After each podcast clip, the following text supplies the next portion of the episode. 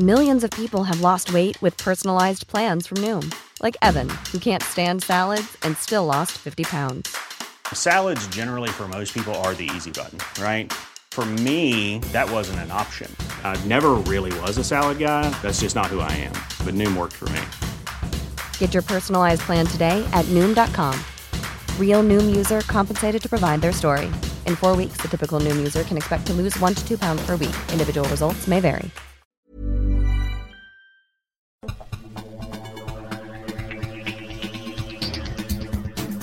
Welcome to Books Boys, live from the Grand Library, the Dean and PJ.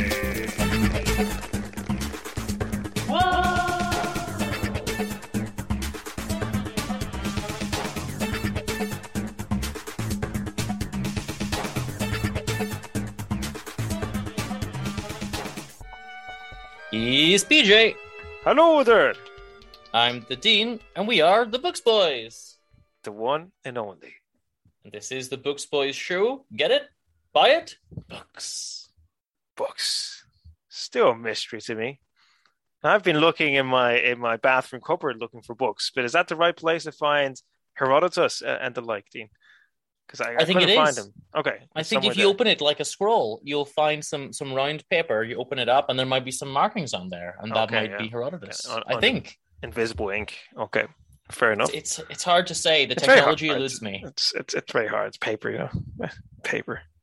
I mean, I was looking for I was looking for that play the other day. You know that O'Neill play in the forest. But I, I forgot Mm-hmm. which which tree it was on, and then I lost you know the, the branches and, and the words and got all very It's, muddled. it's tricky. But then I I got confused. I thought it was a Beckett play, you know, because it was very absurdist, and I thought that was the point of the, of the play, like getting getting lost between the branches, the words between the leaves, you know, that kind of thing. Yeah, I, it's it's it's tricky because they tell us that the books they come on paper, they come from trees. We go out to the the paper store, we look at the toilet paper, we go to the forest, we don't see the books. And they say like it comes from the minds of, of, of people, including dead people. I think it's very macabre. So what am I?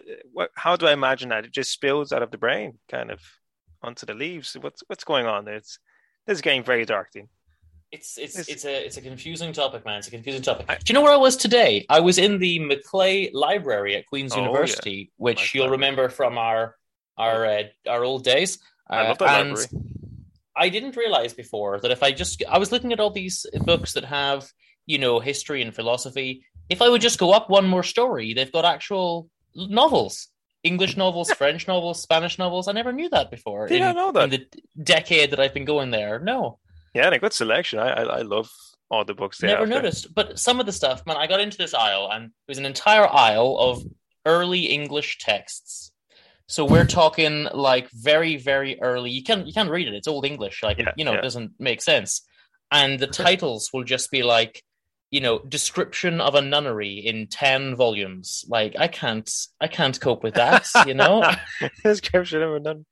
Imagine reading that in your in your free time. You know, imagine imagine being busy and then squeezing in time to read the full ten volumes, and then doing Man, I feel I feel bad, and maybe I'm hard on myself. There's, you know, because I do read the history, and we'll get to that in a minute. But Mm. some of the stuff, I just can't do it, man. It's Like I'm loving my Greek history, and then it'll be, you know, people like Strabo or Pausanias who wrote geographies. It's like I can't read a two or three volume set just describing the landscape. Like I just, I can't do that, man. Some That's people- really, really dull. Some people call that art. You know, yeah. Walt Whitman would have a thing to say about that. I, I guess, you know, and then Plutarch's Moralia, but that's 16 volumes. Like I don't have the time for that, you know. You get the impression that all these people they had an abundance of time. You know, just I just think they've had a lot of time, yeah, to write 16 volumes. And in fact, it's 15 volumes, and then the 16th volume is just the index. The index gets a whole volume. it's ridiculous. Imagine, imagine buying, imagine saving money for a few months, buying those volumes, and, and then you, and then you miss out on volume sixteen. You know, just you just you just wanted that index. That's the main book. That's where it I really, that's where it gets funky.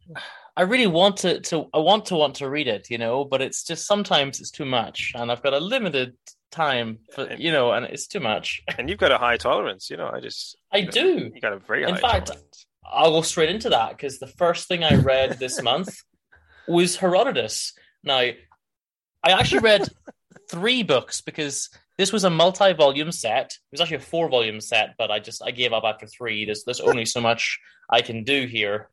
A three-volume set of Herodotus' histories. Now, if you don't know, some people call Herodotus the father of history. Um, those people are wrong. That is Thucydides. Um, well, well, Herodotus essentially, you know, he was the first great historian. Um, but I'm Okay. going to give a few quotes which will give you an example as to why I don't think he's a real historian. And Oh. this is not something radical I'm saying. I think a lot of people do agree with me in, in the academic world. Um, he mixes in a bit too much legend, a bit too much fable, Mm. a bit too much mythology for it to be real history.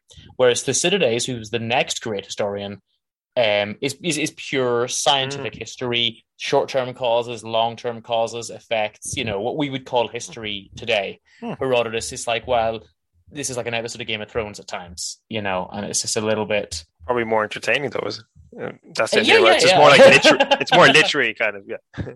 It's like halfway between Thucydides and Homer, you know, like it's it's got that. Right, okay. Okay. it is it is entertaining, you know, but I'm going to give you an example. So one of the first stories we see in it. Mhm. Now it happened that this chap Cand- Candaules was in love with his own wife, which apparently was was That's, unusual and- that's and very unusual. Yeah, That's that's a strange thing to happen. yeah. So he says to, to his, his friend, you know, basically, my, my my wife's incredibly attractive, so you should probably try to see her naked. Um, so he contrives this scenario where his friend is like sneaking into his room and hiding behind some like you know clothes screens, trying to see the wife naked, and the wife realizes. So then she says to the chap afterwards, um, she says, "Look, I know what you did. I know that it wasn't your fault. So here's what we're going to do. Either we're going to kill you or you kill my husband, the king, and you take his throne. And then that's what happens. Radical So it's, you know, it's, it's, it's, it's Game of Thrones stuff here, you know? it's payback. You know, what I mean, you don't, you don't do that, guys. Just anyone listening in and, and having that exact idea this moment was your pal. You don't do that. You know, I mean, you know, you fall in love with your wife, stick with your wife. Don't like tell your neighbor to have a peek in. You know, don't do that. So there's my moral. Com- that, that's my moral comment. I could write, be writing the notes for these books. Modern notes by PJ. That'd be something I would buy. Yeah. Then we have another example where uh, Croesus says, you know, he gets some um, vision or dream that his son's going to die in a fight, so he never lets his son go to the fight. And they eventually tell him, you have to let him go to the fights. They let him go, and he sends this chap and he says, I want you to be his guardian. So the guardian immediately shoots an arrow, which goes stray and kills the son, arrow to the head. He's like, oh no, I was going to protect him, and I shot him in the head, you know? So he kills the son. Like, just all this What? weird stuff is happening. He's not going to get know? a job anytime soon again in that position. No, Might have and to then we get a we get a scene where just all, all this crazy stuff. So, for example, um, but but mixed in with real history, the stuff about like Okay. Lycurgus giving the laws to the Spartans and all this kind of stuff that is probably real, maybe a bit skewed, a bit mythical, but still there's some basis for it, you know. So it's it's weird. And then we have massive segues for hundreds of pages where we move away from Greece and talk about ancient Egypt. And the, you know, and then it gets really boring, and it's just talking about like burial customs and all this kind of stuff. And then we get a lot of geography and a lot of stuff about the food that the people would eat in in Scythia and Egypt and Persia. It's just a bit, it's a bit all over the place. It's not, it's not well constructed. Herodotus. That's my criticism uh, for Herodotus. Take notes. Um, but one of my favorite stories is, and again, you'll see why it's more like Homer than than Thucydides. They they have a nice scene where they they say to this chap, I think he, the, the chap annoys him or, or whatever. So he says, "Don't worry, look, it's all fine. Um, we'll have a banquet."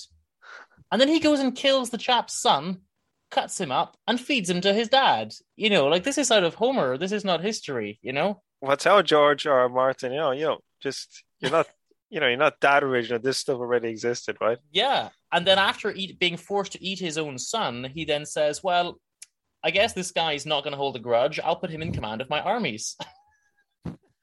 so it's ridiculous. you know, it doesn't make any sense. Like the way you're selling it sounds like a very amusing, uh, if if not absurdist, kind of book. But yeah, it doesn't sound it like it was funny, yeah. There's a bit where they want to say Persians are better than everybody else, so we're going to take a Persian kid and another kid, put them in a room, and whichever one develops speech the quickest, it, you know, and then the Persian's the best because, well, of course, it's you know, it's it's just weird stuff happening. It's just a random m- mixed match of of stuff going from Greece to Persia to to Scythia, all over the place. You know, people killing their sisters and um, marrying their sisters and all this it's stuff. just, like this it's is just the yeah. usual Coronation Street material. Yeah, the, All the usual Coronation Street material. That's where they Um, that's but- where they got all their stuff from. but then it's mixed with like real history. That's the the strangest thing about it, you know. But look, I'm I'm not going to dwell on it because although I spent two weeks reading three volumes, you know, those are the highlights. The, the rest is quite. It, it's there's parts that are really funny and there's parts that are boring. But I, I think that that people don't really want to hear too much about Herodotus, sadly. So I'm going to leave it there. I mean, do you, do you have any thoughts on that? I took copious notes, man. I've got so many notes on this, and then I thought, no one wants this, like you know.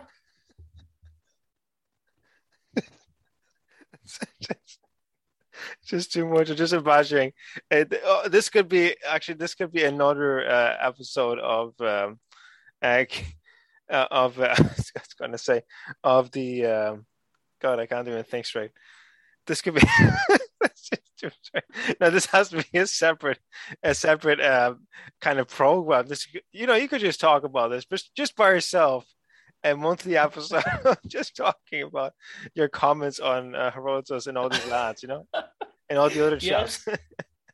Here- Here's another interesting one. This chap, this Persian chap, cuts his own nose and ears off, well, you, know, spurting blood, spurting blood everywhere, so That- that he can go word. to the, the the Babylonians and say, "Look what they did to me. I'm not on their side anymore. Come in," and then like open all the gates and let the soldiers in. You know, like did it to himself, just you know, self-sacrifice. It's just normal. It's just normal stuff. It's normal everyday history. This is why I don't respect Herodotus as much as Thucydides. Okay, fair enough. Okay, it's just normal customs. You know, this is what you do every day. You know, normal stuff. Normal stuff. So, I, this is how you know. This is how I spend my Saturday nights. You know, that's just Yeah, that- that's cutting your- off my own ears and, and various things. You know, marrying sisters, killing sisters, then deciding to marry again. Yeah, it's just it's just all over the place. Yeah.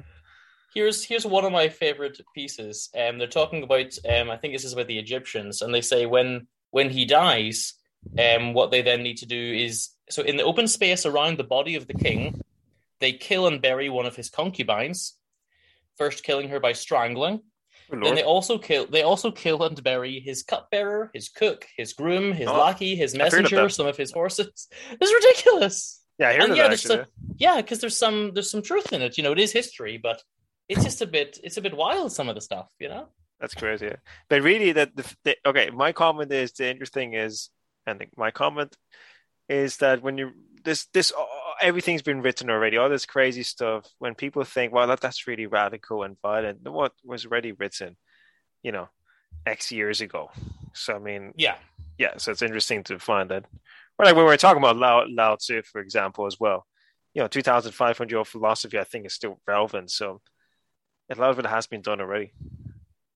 it has. Yeah, It does make me want to most- read. I'll tell you this. It does make me want to read bits of it, though. You kind of half sold it to me. I kind of sold it to me in the sense of I'll read what you what was funny, and then just leave the rest.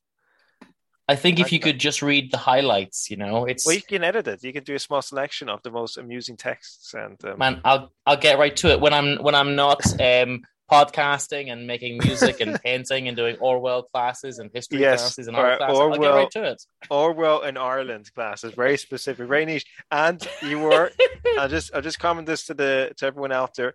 You were in a concert recently in Madrid, where while waiting for the concert to start, you were attending an online Greek history course. I was. I was in the arena with a, with my headset plugged in on my phone, attending virtually a, a, a Plutarch's uh, Greek Lives class Oh no! What, because what a- I, man, my schedule had too many clashes, and I'd gone all the way to Madrid for this concert as well, which is ridiculous.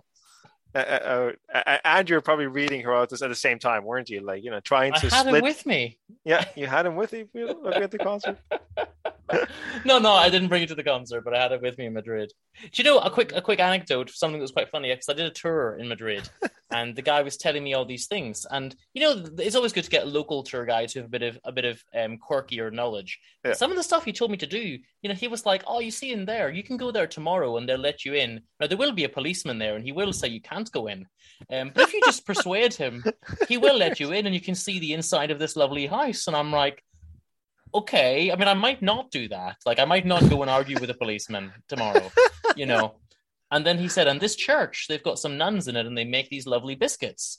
Um, but you will have to go not to the front door, but if you sneak around to this little back door and you go in and you walk through this dark corridor with no one in it, and you'll eventually come to the end and you'll not see the nuns. But if you knock on a thing and put some money down, someone might put biscuits. And I'm like, what? I, that that's But that- amazing, but like That, I'm not that doing actually that. that's actually true. The second one. I know, but. Uh, I'm just I'm not going to do that on my, by myself, you know. The, the, now the sec the second one I've heard of, and the first one just sounds like he was kind of trying to get you to break in to a random house, and Well, maybe you the police will be okay about it.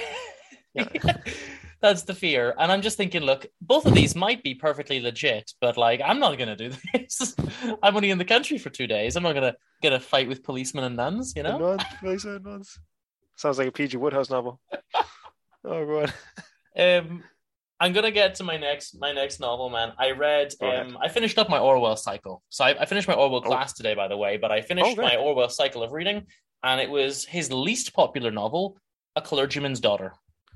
Right. Um, so everyone told me, look, leave that one for the end. It's garbage. Okay, this book is garbage. Do you know what? It's my favorite Orwell. Well, he said the same thing about Northanger Abbey, and I think that's uh, everyone's least favorite. yeah, it's, it's the same as. Northanger Abbey. The worst one is the best one. Because if you're looking for Orwell, you're not going to Uh-huh. find him in this book. Okay. All You're not going to find the, the character who's alone in the world and thinks what's going on in this dystopia. You're not going to get that. But if you're looking for Orwell pretending to be Dickens, then you're going to get a lot of that in A Clergyman's Daughter. Um, Right. we talked last time about how Orwell And- was a fan of Dickens, and Yeah. this is essentially just him pre- pretending to be Dickens. Now, I should say that it's not amazingly well written. It's split up into five sections, and there's just Mhm. a time jump as you go from one section to another. And there's not really good explanations for what's going on. You kind of have to piece things together a little bit. Um, but I'll give you a quick flavor of it. So there's this there's this girl Dorothy. She is the clergyman's daughter, and her dad is kind of a bad clergyman. He doesn't care about his congregation. He doesn't care that his church is falling apart. He's very miserly. She he won't give her money to pay the bills, and you know she's asking for money, and he's saying, "You've had all your allowance that you're getting Right. this month." Very Dickensian, yeah. Yeah, but it's not her allowance. It's to pay the butcher. It's to pay for their food. Like you know, and the, she they're just not paying the the tradesman, and he's he's outraged, you know, and he's like, "You're not getting anything more from me." Um, and there's a little bit of weird religious stuff where they, there's sort of some, they seem to be something in between Protestant and Catholic, and I didn't really understand exactly what their faith was, but it, it's not really important to be honest. Yeah. Uh, suffice to say, they don't like any of the other churches, and they just kind of do their own thing. Um, and Dorothy goes around like very religious, praying all the time, pricking herself if she has uh, impure thoughts, and you know, there's a bit of sort of puritanical type um, things as well. Um, and they don't, you know, they're not allowed to worship nature. They're not allowed to worship basically anything. He doesn't like. Um, he's not even really that fond of praying. It's very strange, you know. But that's Okay. that's that's fine. That's by the by. That that all happens in the first part. And there's this, there's this one chap, and he basically decides he's a womanizer and he's got all these like illegitimate kids and he goes around and, and meeting girls in all these different places and he decides he likes dorothy like this pure chaste clergyman's daughter who's never been with any man and Okay. he just continually tries to force himself on her and she's like pushing him away and hitting him away it's a little bit difficult to read in parts when when we get to that Okay. um, he's called Mister Mister Warburton, um, and he's like sneaking around and saying, "Oh, you've got such lovely arms, and you know how how are you not married with such lovely arms, and all this kind of stuff." Okay. And there's an old there's an old gossip. Wouldn't like to have him in a party. I tell you that. No, no, and there's an old gossip, and they're worried that she'll see them together. Then we move on to, to part two, and we wake up in a dream, and Dorothy's wandering around, senseless, not Oh, like not knowing not knowing who she is or where she is, and it's Oh, like, what that. happened? This is a weird time jump. What's going on? And then she meets these pure Dickensian chaps, and they're Oh. they're like homeless chaps, and they're going to work on some fields. And they're saying things like "That's the Mulligatawny" and all these little Cockney type things. And Dorothy joins in with them, and they're saying, "Oh, I've just got to stop and put the nail back into my shoe. That's the Mulligatawny," and all this kind of stuff. And it's quite it's quite funny. And they're Oh, talking like about their half crowns and everything. And I like the then sound they of go it. and it's it's a good one, man. They go and they do some they do some work in the fields. Yeah. And there's a long sections of them just working in the fields with these poor people and they're sleeping in hay. Um, but they sing songs and they sing songs like "Twas Christmas Day in the Workhouse" and very depressing, depressing songs like that. And then they see a newspaper about the the rector's daughter and how she went off, and they think she's gone off with this Mister Warburton in a passionate scandal because he's Okay. left the town at the same time. But she doesn't remember who she is at the start. She she re- remembers later. Hmm. Um, but she's seeing these pictures of the rector's daughter, and she doesn't know that it's it's her. And then we have another weird jump where the, the well that the the chap that she's with gets arrested. We have another weird jump, and now she's homeless, Hmm. and she goes to her uncle, some rich uncle, and he gets her a job in a school. So now she's in a school, and it's very Dickensian school. Mm. Like it's taken out of um, I can't remember which Dickens it is. It's a Nicholas Nickleby, maybe one of the one of the Dickenses that has like the traditional little school, Okay. and uh, um, this is the teacher, and she's always saying things like, you know, we don't care about about educating the kids' minds, we just care about the profit. So we make them copy out these pointless exercises to show to their parents so that the parents are happy. And this girl's trying to teach them things. She's like, these kids are all brain dead idiots because no one's ever taught them anything. And she teaches them geography and makes maps with them. And she teaches them, you know, history. And she brings in books. And she goes to, she brings in Shakespeare. And the parents come in and complain. And they say, what's this dirty text? What's this Shakespeare? Someone told me this was high literature, but but there's filth in it, and I will not have my child learning this this Shakespeare filth. Romeo and Juliet, it's very, it's very influential. No, it's, the teens reading that. They get some and they give ideas. they get and they starve this poor girl, even though she's a teacher. Like they barely let her eat any food in the house. Everyone's starving and poor. You know, it's it's very Dickensian. And in the end, she gets a big telling off. Don't for- tell me. Don't tell trying- me, Andy. No, no. Well, I mean, in the end of this this section, Okay. uh, she gets a big telling off for what happened in the school, and you know, at one point she's staying in a brothel that she kind of doesn't realize is a brothel because she's so innocent.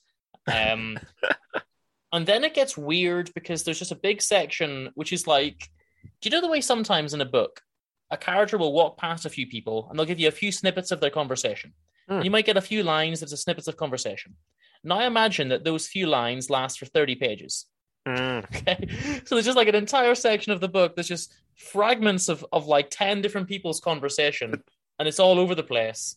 Wow. And it doesn't make any sense. And it just goes on and on and on. It's very, very strange. It, it, it's obviously very influenced by uh, Ulysses because that's what happened in Ulysses. In the whole book, it's just fragments of, of conversations. And Mm. like when I read it, there was literally a hundred pages. There was one point in the middle where there's a hundred pages I couldn't understand. And very fragmentary, and especially that that uh, dream scene is like the night town night town scene in Ulysses. Mm. So it's like near the end, it's it's kind of becomes very mad and it's very dream esque.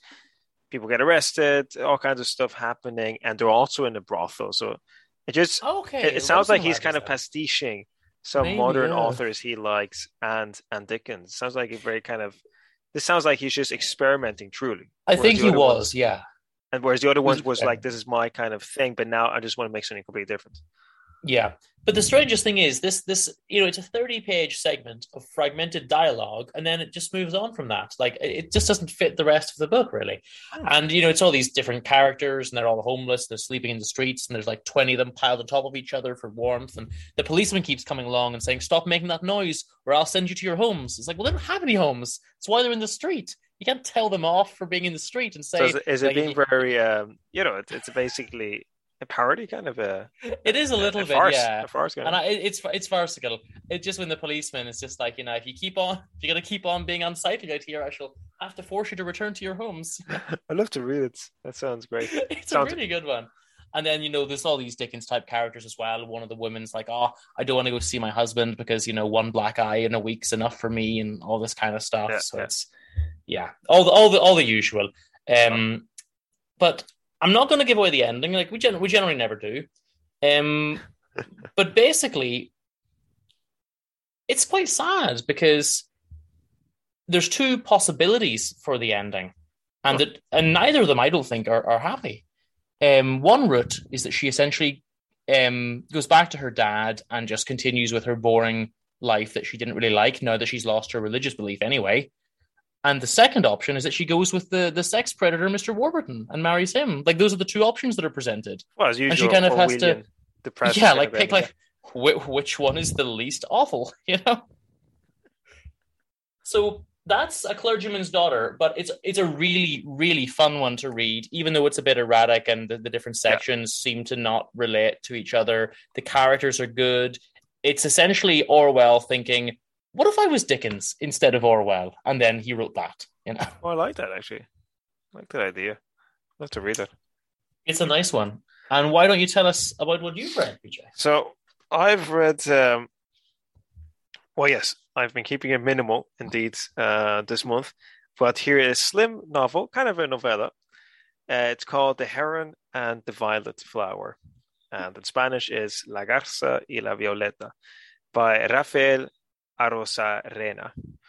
So kind of like it sounds like it's saying Rafael Rice sound with a slight different spelling. And uh, he is a Canarian novelist. Ah, So the, for those of you who don't know, I was born in the Canaries and raised here, uh, and and in Ireland.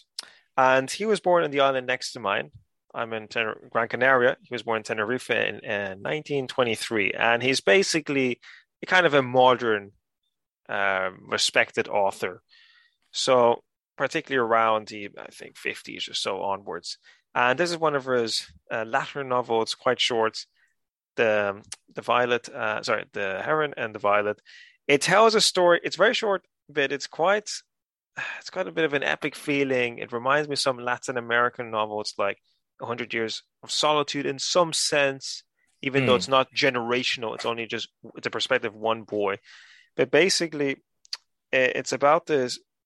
mm, It's about this boy living in um, basically what's Tenerife, uh, was the Teide Mountains. So it's the biggest volcano in, in Spain, but it's told very almost kind of, especially at the beginning, it's told almost mythical. It's not it's not so clear actually that it's this island, and only later do you find out it's the Canary Islands. But it starts off with this Montaña de Cristales. It's like a crystal mountain, and that if- if anyone who goes there will never come back.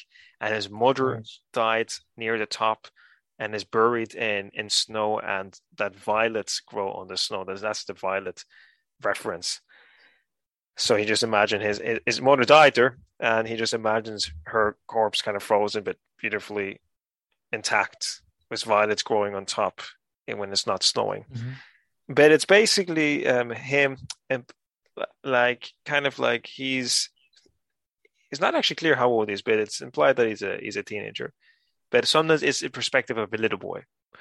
And it's it's very vague in like in- a it's very vague in which time setting what the age is who the people are. It's very vague in that sense. It's almost fairy tale-esque. And i love that kind of storytelling. And it's about him and living with his father and grandmother in a kind of a rundown place at the, at the base of the of the mountain. And they're kind of they're very sad. They used to have a, a banana plantation and there used to be glorious days of, of bananas like having adventures in the banana plantation. And now he's stuck with his grandmother and dad and the dad is just looking into the the glass of wine and not talking. And it's all very sad to be honest. And then we find out that he ha- he has a friend. And and this friend is a girl. And we you know her name is maggie. But we think that maggie is his his love interest for a while. Okay. right that's what you expect. And yeah he's he's quite obsessed with maggie and he mentions maggie and and the mother la senora milton. So mrs milton so they're an english family and they've kind of go back and forth between gran canaria uh, uh, sorry tenerife and and britain and we think that he's obsessed with Maggie and that he just wants to meet her and he's his aunt his aunt is taking care of the house while they're gone and he goes to visit her, the aunt and, and actually wants to see the family but we soon find out that it's not actually it's not actually Maggie. He's interested in is Mrs. Milton. Ooh, So if it, if it Twist. comes a, a bit of a twist, can't say much more than that, and where it leads. But a bit of a you know, a bit of a Mrs. Robinson twist going on there in the Canary Islands, and and not just that, but all of a sudden, uh, it was a bit random. I found I was a bit slightly disappointed about this because I, I like I like vague sort of things, and became very specific. Then he particularly wants to be a tennis champion, and which seemed a bit random to be honest, because I thought it was starting off very mythical, sort of like this. Mm, that's a bit unusual. Yeah. yes, and because for me it brought it into a specific time frame. Because all of a sudden the the woman she's modern, all of a sudden it seemed clear that it must be the seventies around that Yeah. time because like tennis started become popular, British people and Islands, and he's not interested anymore in that kind of. His uncle is a fisherman. His dad used to be a banana plantation. He wants to be the best tennis player in the world. And guess what? Mrs. Milton did win the award for best female tennis player, I think and he kind of wants to wants to beat that. He kind of wants to be the champion himself. He wants to own that house because here's a second twist. I'm not going to say more. The house where Mrs. Milton lives, that whole area, used to be owned by the boy's family. Spooky. So that's where he used to live, and where the banana plantation used to live. It used to be, but now it's owned by Mrs. Milton, who's he who's he's obsessed with. And the idea is that okay, he's obsessed with her, and is it love? Well, I can't say. But at the same time, she kind of took away his home. She didn't really, but that's the way he kind of sees it. That that the Mm. land she's on now used to be his, and he feels like he kind of owns it. But yet, there's also feelings for for the family. And the book is all about that that conflict. To be honest, that the Canary, Canary Islands have that tourism and and a lot of foreign people coming there. And to be honest, half the population here is is is not Spanish, Yeah. and it's a bit of a conflict between like that loss of identity because it's it used to be agriculture and, and fishing, and now it's all about tourism, and it's a bit about that as well. That you know, a Canarian Uh, PJ, what foreign. what about the prime Canarian business, the Donald Burger? the the what the, The Donald Donald burger. Burger. Well, Remember, we the, the. Donald Duck uh, burger uh, joint. Oh yeah, yeah, exactly. Yeah. Oh, I know which one. Yeah, the Pepito Chiringo. exactly. Yeah. So that's basically the twist, isn't it? The end of the story. The Pepito Chiringo. So look, all I can say about this book is read Rafael uh, Arozarena uh, if you want to get into some prime Canary literature. Uh, if I had written it, I would have focused more on the first part about uh, about the about the mom and like the mountains. It seemed more mythical. I enjoyed that kind of story. Um, and, and it became more realistic later on. Hmm. So mixed feelings about the book, but generally, uh, I would still recommend it. But anyway, and there's a connection between. Yeah, there's obviously a, there's a lot of Freudian things going on. Uh, the mom reminds him. He, all of a sudden he sees a sem, uh, you know, the kind of similarity between Mrs. Milton and his mother, who he barely remembers anyway. But the aunt keeps saying, "Oh, they look so similar, don't they? They look so similar." So it's this kind of there's a bit of a Freudian kind of kind of twist going on there, obviously. But I enjoyed the mythical kind of mountain background and that always kind of hanging over him. I always enjoyed that kind of stuff in a book. So yeah, give it a read. Um, that's that's uh, that's one of the things I read. And Dean, I really that's, want to that's hear. awesome. And you've read two books, which we're going to talk about now, which I'm really excited about because those going are to get to those in, a- in a little moment. Um, but, Those are but exciting. I have a little segue. So I, th- I thought that you also read some comics. Do you want to briefly just mention those? I, I do indeed. Yes, I know your opinion of comics. Dean. I, I, I, I'm amused at, at your kind of. I can hear the neutrality, forced neutrality in in your voice. I told you off mid mid month. I told you off for watching Spider Man. exactly, you did. So that's what you did. Well, guys, I, I do want to tell you because that's my part of the show that I've been uh, setting old Spidey aside and having go uh, Daredevil. Have you ever read Daredevil, Dean, or watched any of the films? Um, I, I did I, I did actually see one of the one of the films. Yeah, Really okay, and I can see from your I'm not very uh, very big on it. well, well, look, guys. All I can say is give it a read. I started reading the. Uh, I think I'm on, on comic number seven, the, the original, the first Hmm. volume ever of uh, Daredevil, which is really actually fantastic. I love it, especially the first comic. So the, the it, it loses its way. It's slightly bit. It becomes a bit silly at times. But the first comic is really about, no. oh, dude, yeah, that, that's it. That's the comics twist. become the, the cartoon fellows in the comics become silly. well, I, I would never guess that now. well, that's that's a twisting. Yeah, that's a good say. and and he wears a yellow costume. Actually, he wears a Oh, I yellow thought he was red. Yeah, no, he wears a yellow costume. So I think volume seven, eight was is a bit distracting. But to be honest, like I still think it's a great concept. It's a great concept. A blind person. So it's basically he's blind and using all his other senses to Mhm. combat crime. Come on, you gotta love that. And he pretends to be Um, like a gullible kind of lawyer in, in his free time. I love that. I think Yeah, it's great. it, it it's certainly written content. Yeah. Well, there you go. I, I, so this is this is me. That's that's my recommendation. Give it a read, guys. Cool. The re- the reason I wanted you to mention it now is because um I didn't read a comic, but I read an Orwell essay about a comic. And what did he say about the comments? Well, he was reading. So I, I didn't know that there was such a thing as good comics, but apparently there are. He was Oh. reading uh, these English comics, The Magnet and the Gem, and he said they were out of fashion even then. And it's about all Really? these people in these old, like Eton type schools and a lot of little posh boys and doing pranks on their teacher. And it's Billy Bunter and all these Oh, these chaps going going around, and it sounds brilliant. You know, it sounds it sounds. I thought, oh, it's a lot of posh little English kids. This is this is amazing. You know, and he said all these American comics with their violence. Oh, we don't we don't need those in in Britain. We've got you know Billy Bunter and and so forth, and um, the glamour of public school life. You know, and he says these schools are all founded in the 16th century. You know. And there's a funny bit where he says, like, these comics have been going on, The Gem and the Magnet, for 30 years and the gem was written by Frank Mitchell and the magnet by someone else. And he says, obviously, multi, you know, this is a, a, a pen name, and a lot of different people have written over the years. And then he he's a little asterisk where he's, but I've just received correspondence from Frank Mitchell to tell me that no, he did actually write all of those for 30 years. And the guy who wrote the gem, that's also him with his fake name. So he wrote both of them for 30 years. Oh, really? Oh my god, yes. that's bad. It's quite right. funny that he put that little addendum, like, no, sorry, I've just been, been told off for that. So hold on a second. So this is the guy who created Billy Bunter. Hmm Okay, okay, I love Billy Bunter. Have you ever read any of any of? I've the- actually never read any, so also you know them good. And Yeah, are they yeah. are they good? Would I like would I like them? Well, they're not. They're. I didn't think they're comics. They're just comical novels. But anyway, uh, Billy Bunter is. I loved it as a kid. I like.